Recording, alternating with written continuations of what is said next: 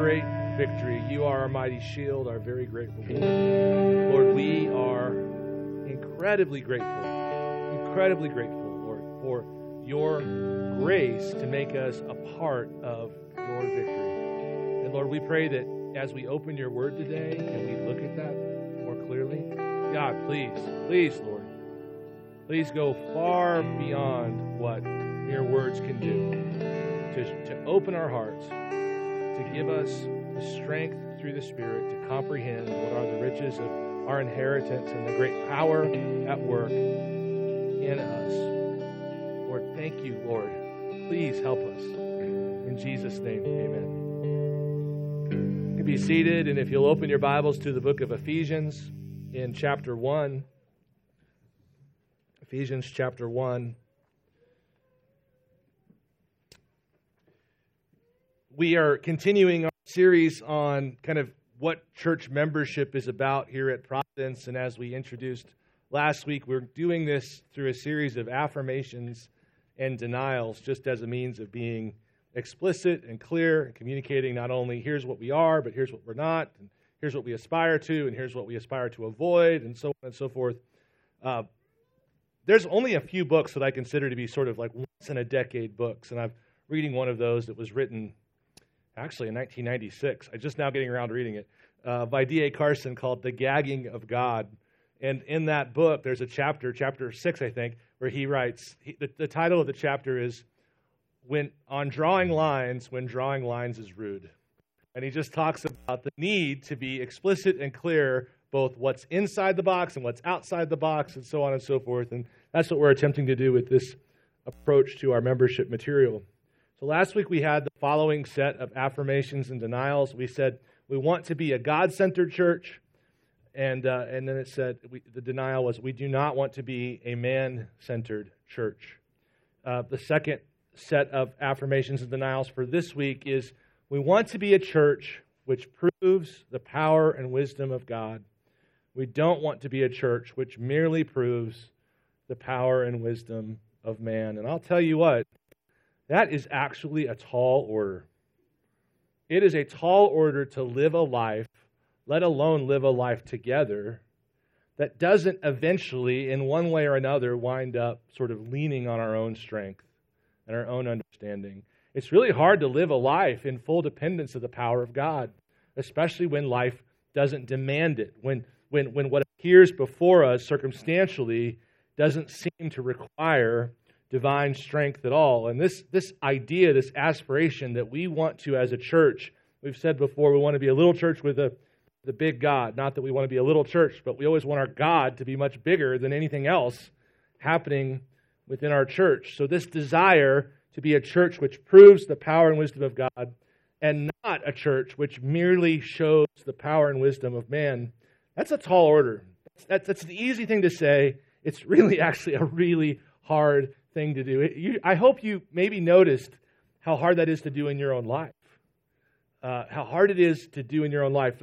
There's this pattern in the book of Acts that I haven't gotten to speak about yet as we're working our way through Acts normally. Um, basically, every time the gospel goes into a new place or to a new people, it is accompanied by what Luke by what Luke calls uh, miraculous signs. Right.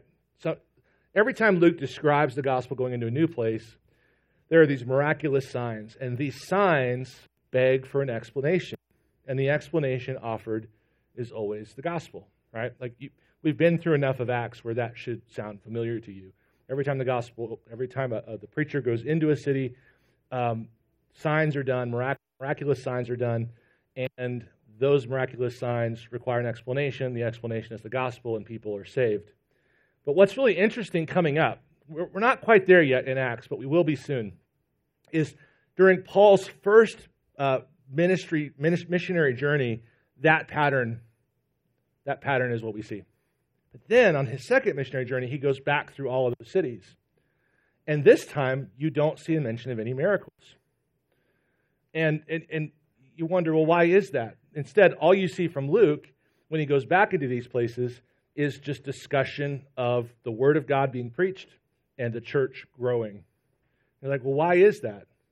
Well, I think this is not a. Uh, I think that one explanation that, that fits with Ephesians actually is that the church is now the miracle on display for the community. The church is the living, tangible miracle. And by this series of affirmations and denials, that's really what we're talking about. We want to be a miraculous thing, not a thing that can be merely explained by clever planning or uh, clever advertising or meeting felt needs per se. We want to be something that is miraculous, that only has one fundamental explanation, and that being the wisdom and power of God. So Paul wants this too. Paul wants this for the Ephesian church. And so in chapter 1, he prays for them, right? We read this last week. Let me read it again. He says, I do not cease to give thanks for you, remembering you in my prayers, that the God of our Lord Jesus Christ, the Father of glory, may give you the spirit of wisdom and of revelation in the knowledge of him, having the eyes of your hearts enlightened, so that you may know what is the hope to which he has called you, what are the riches of his glorious inheritance in the saints and what is the immeasurable greatness of his power toward us who believe. He wants them to know of the immeasurable greatness of God's power toward them who believe, according to the working of his great might that he worked in Christ when he raised him from the dead and seated him at his right hand in the heavenly places, far above all rule and authority and power and dominion, and above every name that is named not only in this age, but also in the one to come. And he put all things under his feet and gave him as head over all things to the church, which is his body, the fullness of him who fills all in all. So Paul wants the Ephesian church to know and live out the power of God. So what does he do? He prays. Okay, check. What's the next thing he does? He reminds he reminds. This is very interesting. He turns from this prayer of, I want you to see the power of God at work for you. I want you to really believe that's true. Pivots into chapter 2 and says, What? And you were dead in your trespasses and sins. And then in verse 11, he says, Now remember that at one time you Gentiles in the flesh, called the uncircumcision by what is called the circumcision, which is made in the flesh by hands, remember that you were at the time separated from Christ. What is Paul's strategy, and what is our strategy for being a place that knows and displays the power and wisdom of God? Well, the first one is prayer. We have to pray that God does this for us, but then we have to act in accordance with our prayers and his tangible strategy, other than prayer, is the act of reminding them of where they were before Christ saved them. Now, we have such a disregard for the act of reminding. We, we, we have such a disregard for the act of repetition. In Acts 17, uh, Paul, Paul goes and speaks to a group of intellectuals who it says in the text gathered constantly to talk about something new. And he shares the gospel with them, and I, you know, I'm just going to assume that some of the people were saved. And when they were saved, they were in for a rude awakening to realize that a huge percentage of the Christian experience, in particular the Christian experience in the worship gathering, has to do about talking about the same thing over and over and over again, namely, that Jesus has come and died for us and was raised, and we have been placed into Christ. And imagine these Athenians who are used to new things, new things, new things, new things. They start attending Sunday worship, and it's, we're going to talk about the cross again. We're going to talk about the cross again. We have a, um, we have a disrespect for, for the act of remembrance. We, we think that everything that's important is lying ahead that we don't know, and we really don't have a category for just the need to be reminded over and over again. So, before I go into Paul's act of reminding here, I just want to show you that this is a super biblical thing, and remembering is actually a huge part of the Christian life, and it's a huge part of where the power for the Christian life comes from. In 2 Peter chapter 1, we're told that it's possible for us to become fruitless and ineffective in our faith. We can stop growing in virtue and knowledge and self control and steadfastness and godliness and brotherly affection. And Peter says that the reason that we stop growing in these things, he says, uh, whoever lacks these qualities is so nearsighted that he is blind, having forgotten that he was cleansed of his former sins. See the role of remembrance and just the, the putting on of growth in every Christian virtue. To put it negatively, when you forget this simple truth that you were cleansed from your sins, you are in the first step to becoming unfruitful. I was thinking this week about just how a church becomes a dead church. Talk about this more next week. Um, how does a church become a dead church? I think in one way or another, the explanation is, is that for some reason or another, a church becomes a dead church when they think the gospel is beneath them.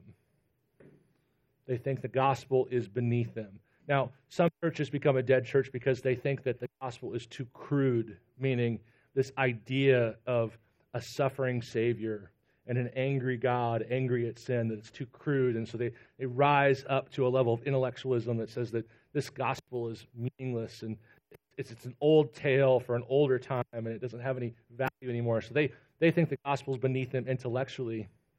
But you know, a lot of other churches that are dead would say that the gospel is not beneath them intellectually. They'd sing the old rugged cross every Sunday and so on and so forth. They think the gospel is beneath them relationally. Another way a church can die is, is to say, you know, I know this whole forgiveness thing is rooted in the gospel, and I know it says that if I'm supposed to for, that if I'm forgiven, I'm supposed to forgive others, and that if I don't forgive others, I might not myself be forgiven, and so on. I know the gospel gives me a template for relationship, but I'm not going to listen to it because my relationships are more complicated than those prescriptions. And there are just all sorts of different ways that churches can die by thinking that the gospel is beneath them.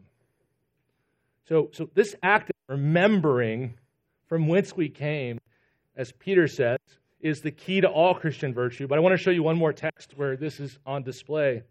In Luke chapter 7, Jesus tells a Pharisee a very simple parable. And he says, Imagine there's a very wealthy man who made loans to a couple of people. Now, I've done the monetary conversions for you. So both loans are significant. One is for the equivalent of 50 days' wages, and the other is for an equivalent of 500 days' wages. Jesus is telling a Pharisee a parable. It says there's this wealthy man. He makes out two loans. One loan is for 50 days' wages, the other is for 500 days' wages.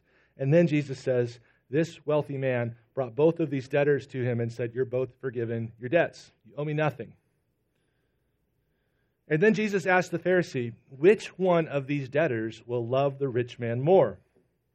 And the Pharisee it's even, it's even in the language, you can see him not wanting to admit defeat. But he, he, said, he says, I suppose, like he won't, he won't give it all the way to Jesus. He's like, I suppose the one who was forgiven the greater debt. And Jesus says, You are correct. And he says, He who's forgiven much will love much. And he who is forgiven little will love little. So the whole key, friends, to our love for God and our love for one another is our ability to remember how much we have been forgiven. So, this act of remembering is actually just one of fundamentals of the Christian life. And we make no apology, in fact, it's a part of our strategy to repeat things over and over again because the truth is, is that I, I guarantee you, all of us walk in on Sunday morning being less familiar with the gospel than we were when we walked out of here on Sunday afternoon the previous week. It just it just doesn't stick with us like we need it to. We understand I, this idea of remembering is actually exceedingly obvious to us if you take it out of the theological realm. So uh, I have this big floppy golden doodle named Winston, and I used to get him to be able to. He used to climb up on my lap in in my recliner, and he would sit on my lap, and it was kind of comical, and I liked it.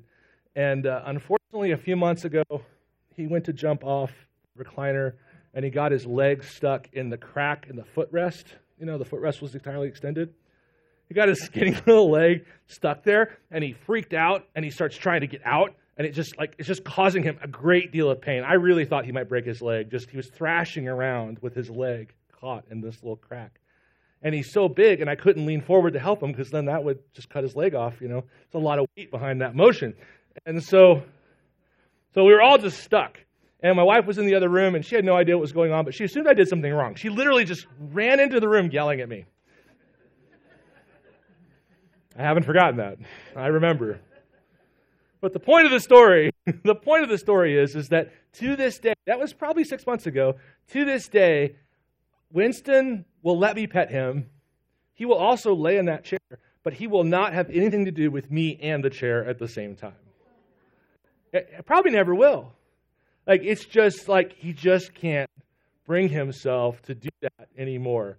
And I say that to say that, honestly, you know how, how you know how fundamental memory is in framing your opinions of people if anyone's ever hurt you. Think about that for a minute. You know, we do have a tendency to disrespect the power of memory. But I'm telling you that, especially when it applies to theology and to church, and pastors come up on stage and they feel like they have to say something new or novel or say it in a new way because people are so so frisky with repetition. But you know full well that when someone hurts you, it's hard to ever move on. That, that memory defines the way you see that person. And, and, and, the great challenge, of course, in Christianity is to, is to get past that. That's not okay.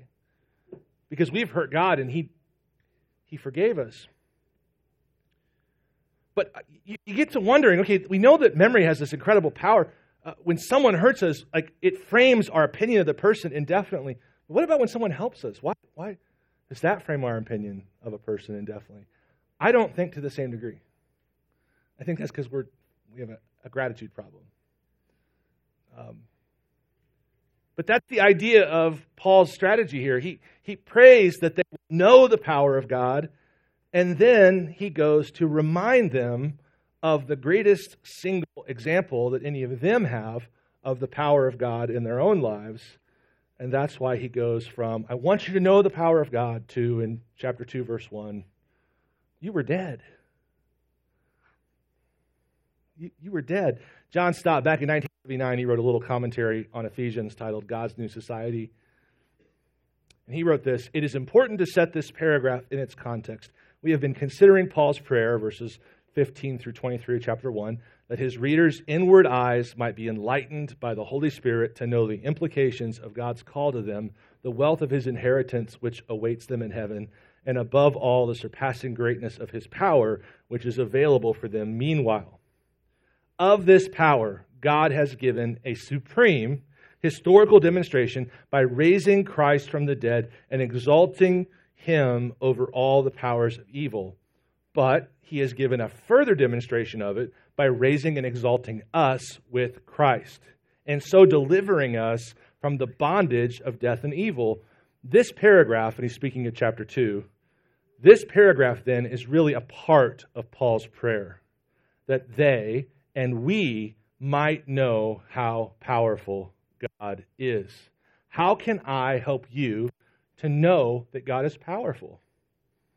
How can I help you know that so that you will live like God is powerful? Well, Paul shows me the way. The way to show you that God is powerful is to help you to remember what you were before he saved you. That's why repetition of the gospel is so essential. It overflows and energizes every Christian virtue. And when we want to live as a church together in a way that demonstrates the power of God and not just fall into the autopilot of doing things in our own strength, we have to use this strategy to look back and say, I know God's powerful, and I know His power is for me, because I can look back, I can remember and say, I was dead. I was dead and he saved me. These two words in the Greek, the word for trespass and the word for sin, have slightly different meanings. So when he says, You were dead in your sins and trespasses in verse 1, it seems that he's trying to give a comprehensive explanation or a comprehensive account of human evil. The word trespass is sort of like a false step involving either the crossing of a known boundary or the deviation of a path. And the word sin, hamartia, is just the word that means missing a mark or fail, falling short of a standard. Together, these two words basically encompass all sin. They encompass sins of omission, that's the stuff we're supposed to do that we didn't do, and it encompasses sins of commission. That's the stuff that we we're supposed to do and we did. Uh, really, really, we are doubly dead. We are dead in our sins, and we are dead in our trespasses. And, and the key to, to this is just to understand uh, the illustration that I've used for years now is that when Paul talks about our spiritual death, it's very important that we take that to mean death. The way to think about this is two potential ways to think about salvation. The one is, is that you were, you were in a lake and you were drowning and you were slapping the water and gasping for air, and Jesus rode out in an incarnational lifeboat and he threw you a line and you grabbed the line and he pulled you into the boat. and You're like, thanks, Jesus. I really needed that. That's often how the gospel is presented. But Paul is clear here. That's not the way the gospel actually works. You weren't drowning in the middle of a lake and you didn't grab a hold of anything, you were floating face down as a spiritual corpse. And Jesus came to you and he pulled you out of the water and he breathed new life into you. That's, that's what spiritual death is. It, it, it implies, as we see later in, in chapter 2, this, this sense of, I did nothing.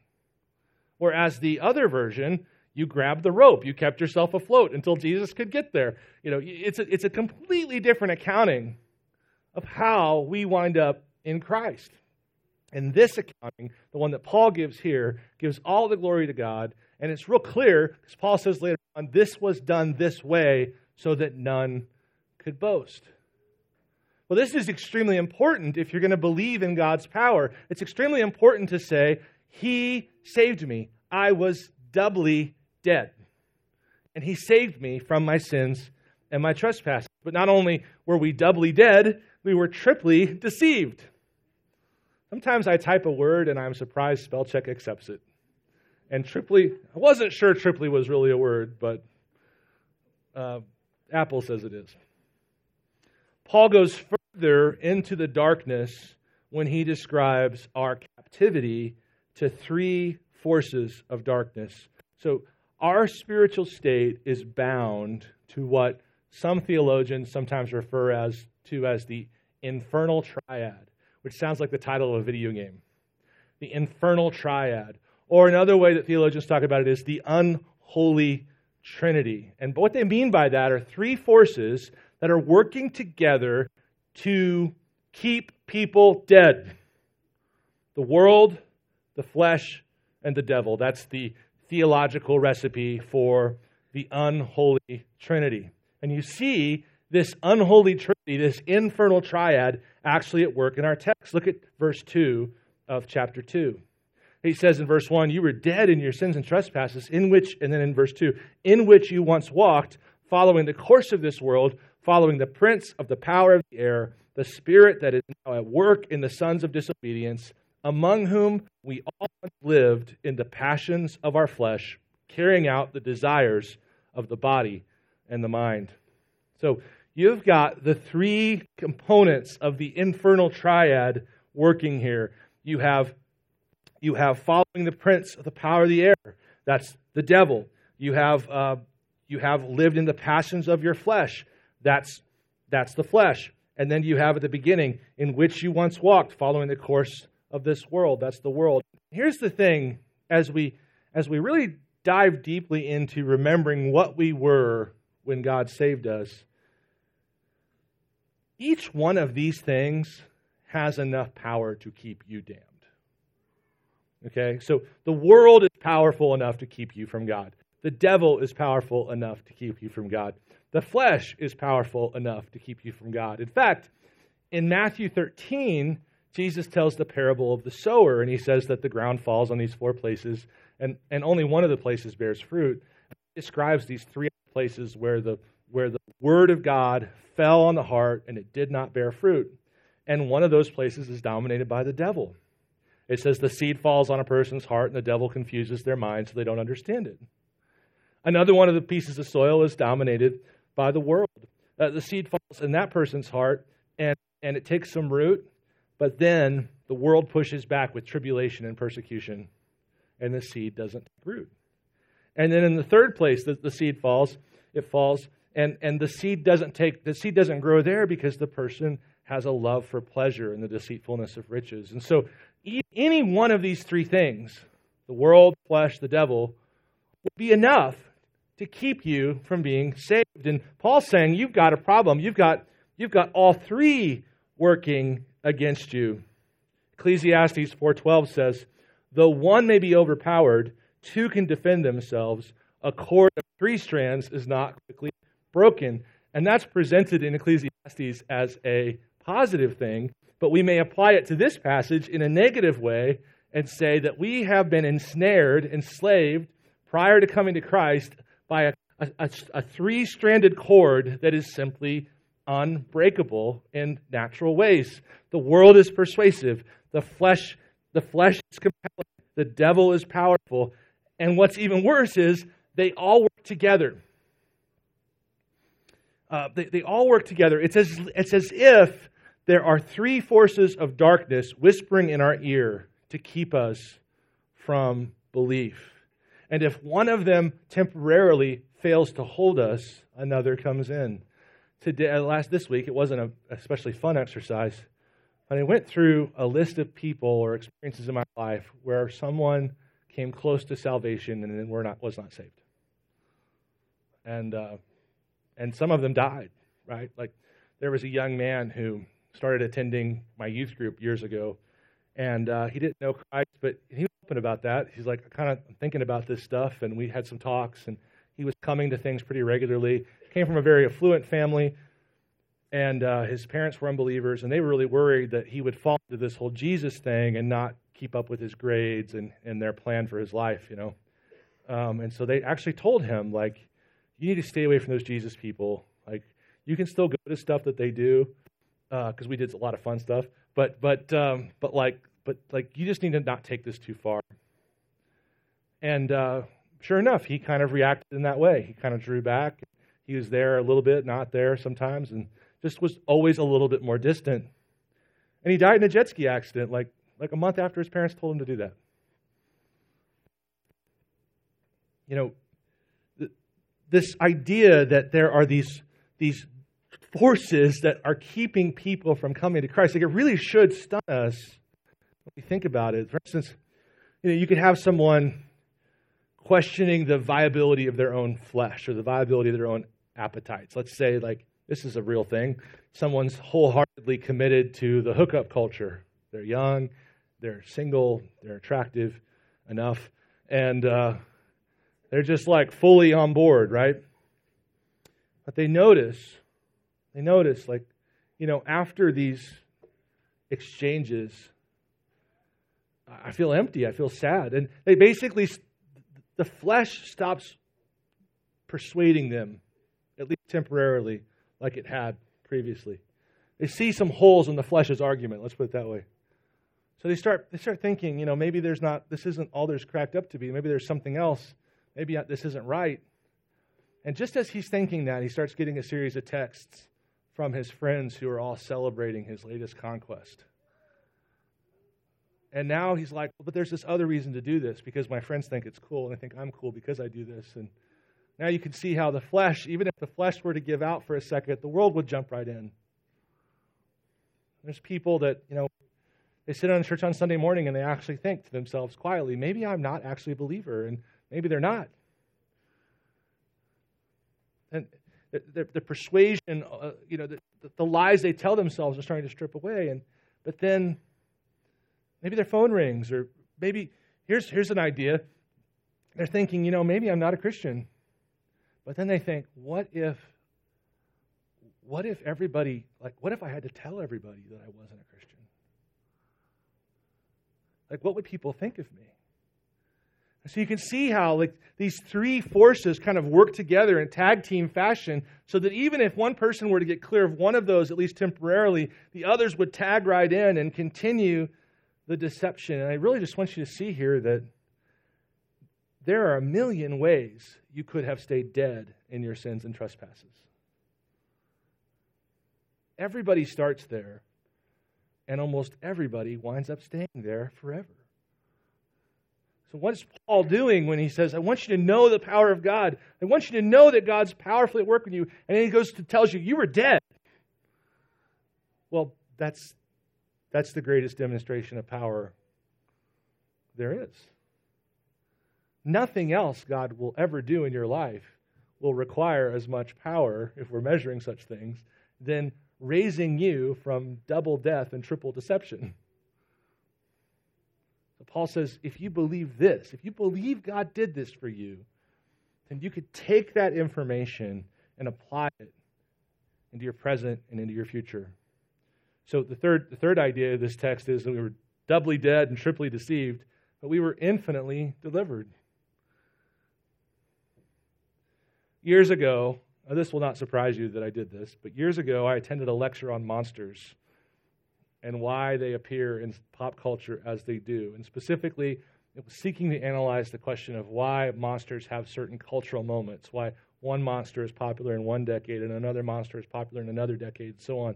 And it started with the 1950s, and it said, you know, aliens were really a thing then, and it traced that to uh, Cold War par- paranoia and it said, you know, we had this, this fear that technology was going to destroy the world, and we also had this great xenophobic fear of Russians invading and so on and so forth.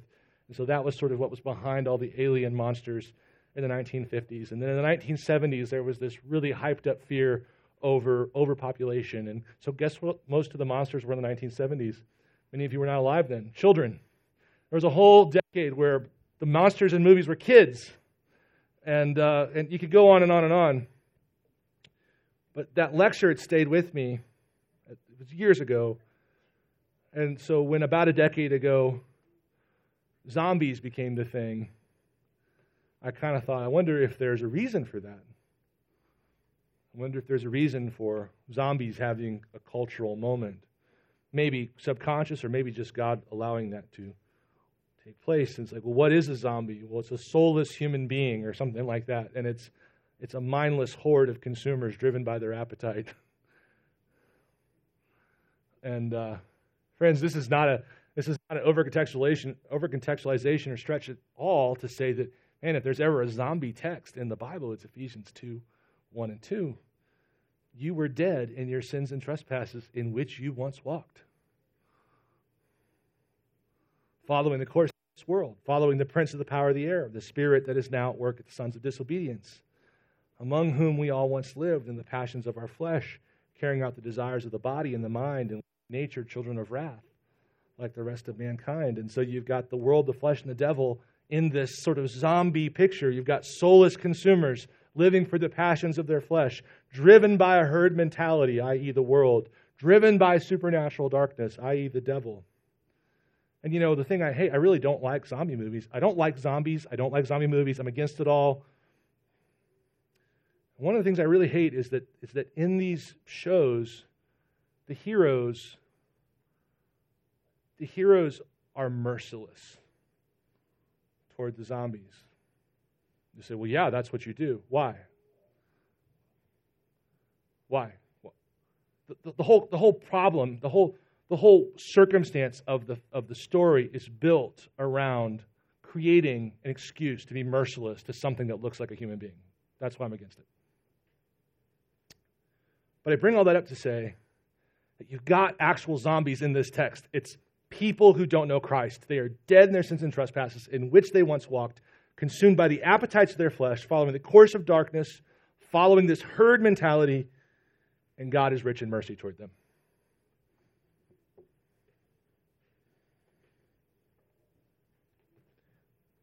But God, being rich in mercy, because of the great love with which He loved us, even when we were dead in our sins and trespasses, made us alive together with Christ.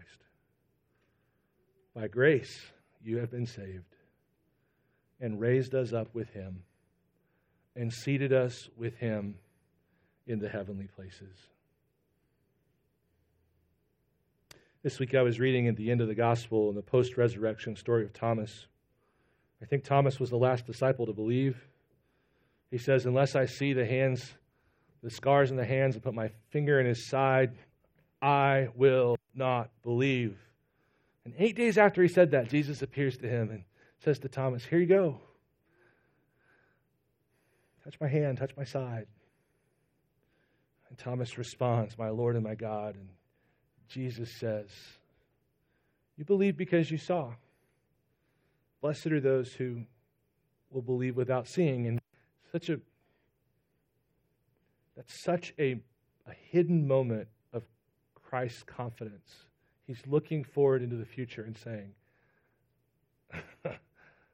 Thomas, millions of people will believe in me who have never touched my side. That's beautiful. But there's this, this other piece of that I, I think is, is relevant to this discussion, and that is that I think we're all Thomases in some degree. We don't, we, we, we don't get to ask for and won't receive the opportunity to say, hey, God, I, unless you let me touch your side, I, I, I won't believe. But I think we still all need something that is miraculous in front of us that we can experience and say, God, God had to do that. And that thing for us and for those in the world, for the Thomases in this room and the Thomases in the world, that thing is the church. Whom Paul says in Ephesians 1 at the end of his prayer is his body, the fullness of him who fills all in all. Thomas wasn't wanting to touch the body of Jesus. Like he, he'd been around the body of Jesus for, for years. He wanted to touch a resurrected body of Jesus, right? He wanted, he wanted evidence that God's power was real. He says, I want to touch the resurrected body. And friends, like, we are that. And we are that for each other. And we are that for those on the outside looking in, wanting evidence that there is God's power and that God's power is for us. We are the resurrected body of Jesus. We were dead. And we were raised. We were dead and we were raised. And the whole challenge is to just have the faith to live in miraculous ways, the faith to lean on God's power in such a way that it can only be explained, our success, our sustainability, it can only be explained by the fact that God is powerfully working in us. We, it, we, can, we could start out being a resurrected body and like manifesting the life of Jesus in our church. We can drift off into being just a group of people who like each other and share casseroles Next week, we'll talk about all this literature in the Bible that's written to the Ephesian church. You know, you've got the book of Ephesians, multiple chapters in, in Acts. You've got 1st and 2nd Timothy written to the basically the senior pastor of Ephesus. And then you've got uh, the first letter of the churches in Revelation chapter 2 written to the Ephesian church. And Jesus says something to them, and it's very, it's very frightening in, in his address to them in the, in the Revelation 2. He says, If you don't do what I'm asking you to do, I'm going to remove my stand. And what he means by that is, is I'm going to remove my presence. The thing is, is that God does that all the time to churches, but the churches keep on meeting and the buildings keep on standing, and there's still money in the offering plates on the pulpits, and there's still songs being sung. But that people have walked away from, decided they were above the basics, the gospel. We don't want to get there. So, so the challenge is to say, no, we are, we are this resurrected body in this world for ourselves, for, as proof to ourselves, as proof to our own struggling souls, as proof to the outside world. We are the evidence that God's power is at work. We are the resurrected body. But I want, to, I want you to notice one more thing. If you have your Bibles, or if there's a slide for this, I want you to go back to Ephesians 1 22 and 23 that I just quoted a moment ago. He says, uh, And he put all things under his feet and gave him as head over all things to the church, which is his body, the fullness of him who fills all in all. Put all things under his feet and gave him as head over all things to the church, which is his body, the fullness of him who fills all in all. And then you've got in the next chapter in verse 6 this sting He raised us up with him and seated us with him. God put everything under Jesus' feet. Ephesians 1:22. He raised us up with him and seated us with him. Ephesians 2 6. We are seated with Jesus. Where are our feet? Our feet are with Jesus' feet. What is under Jesus' feet? All things. What is under ours? Can we act that way? Can we act with that confidence? Do we really believe it? Ephesians 2:10 says, "We are his workmanship, created in Christ Jesus for good works, which God prepared beforehand that we should walk in them." The works that God has prepared for us are works that require God's power provided to us. The works that are prepared for us are the works that require God's power. So I was thinking about myself, and then I was thinking about you, and I was thinking, am I giving in a way that leans on the power of God? Am I, am I living in a way, am I serving in a way that leans on the power of God? Do, am I committed to acting like a resurrected person, a person seated with Christ, with all things under our feet? Am I loving in a limited way? Do my plans and do our plans as a church reflect a dependency on the power of God? Or do they reflect just good old fashioned common sense, which is nothing to sneeze at? Have we or are we in danger of forgetting that God has demonstrated his power to us in the most powerful way possible by raising us from the dead? Are we in danger of forgetting that? Absolutely, we're in danger of forgetting that. And we need to be reminded over and over and over again of what we were, and where we would be without Christ. Well, let me introduce communion. Guess what I'm going to talk about? I'm going to talk about remembrance. This is how key remembrance is to Jesus. When he initiated the Lord's table, he told us what to do, while, what to, why we're doing this. He told us how to think about this. Paul recounts that in 1 Corinthians 11. He says, For I received from the Lord what I also delivered to you that the Lord Jesus, on the night when he was betrayed, took bread, and when he'd given thanks, he broke it and said, This is my body, which is for you. Do this in remembrance of me. In the same way, also, he took the cup after supper, saying, This cup is the covenant in my blood. Do this as often as you drink it in remembrance of me. For as often as you eat this bread and drink this cup, you proclaim the Lord's death until he comes. And we know now, freshly today, why remembering this matters. Remembering Jesus' death for us, his salvation of us, his raising of us, that is really, really a, mass, a massive power source for all of the Christian life that we're called to live. So today, I think, as we come, if you're a believer in Jesus, if you're no longer dead in your sins and trespasses, but He has raised you up, seated you with Christ in the heavenly places, if that's you, I want you to come and participate in the Lord's table. And I want you to ask the Lord, would you help me to remember in a way that gives me power to trust you? Would you help me to remember in a way that gives me the ability, the faith to trust you? Let me pray for us and then you'll come. Lord God, we are so thankful for your care and your patience. Um, God, I've been a teacher and I've been a student, and I'm not sure which one of those two, for which one of those two groups repetition is the most tedious. I think, I think maybe it's actually more tedious on the teacher. I, I'm so grateful for your never ending patience.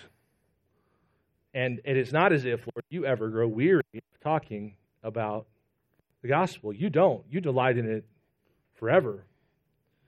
Thank you for being patient with us and coming over and over again with these simple truths. Lord, help us never, help us never, help us never to rise above the gospel. Lord, help us also to take this truth and apply it like it ought to be applied. If God did that for me, He'll do whatever. He'll do whatever needs doing for me to walk in the good works that He has prepared for me in advance. Lord, give us faith, give us courage, give us confidence in you. Put our minds, Lord, realign our minds, help, help our minds to be set on spiritual things. We see ourselves, as this passage describes, seated with Christ in the heavenly places. God, renew our minds. We pray these things in Jesus' name. Amen.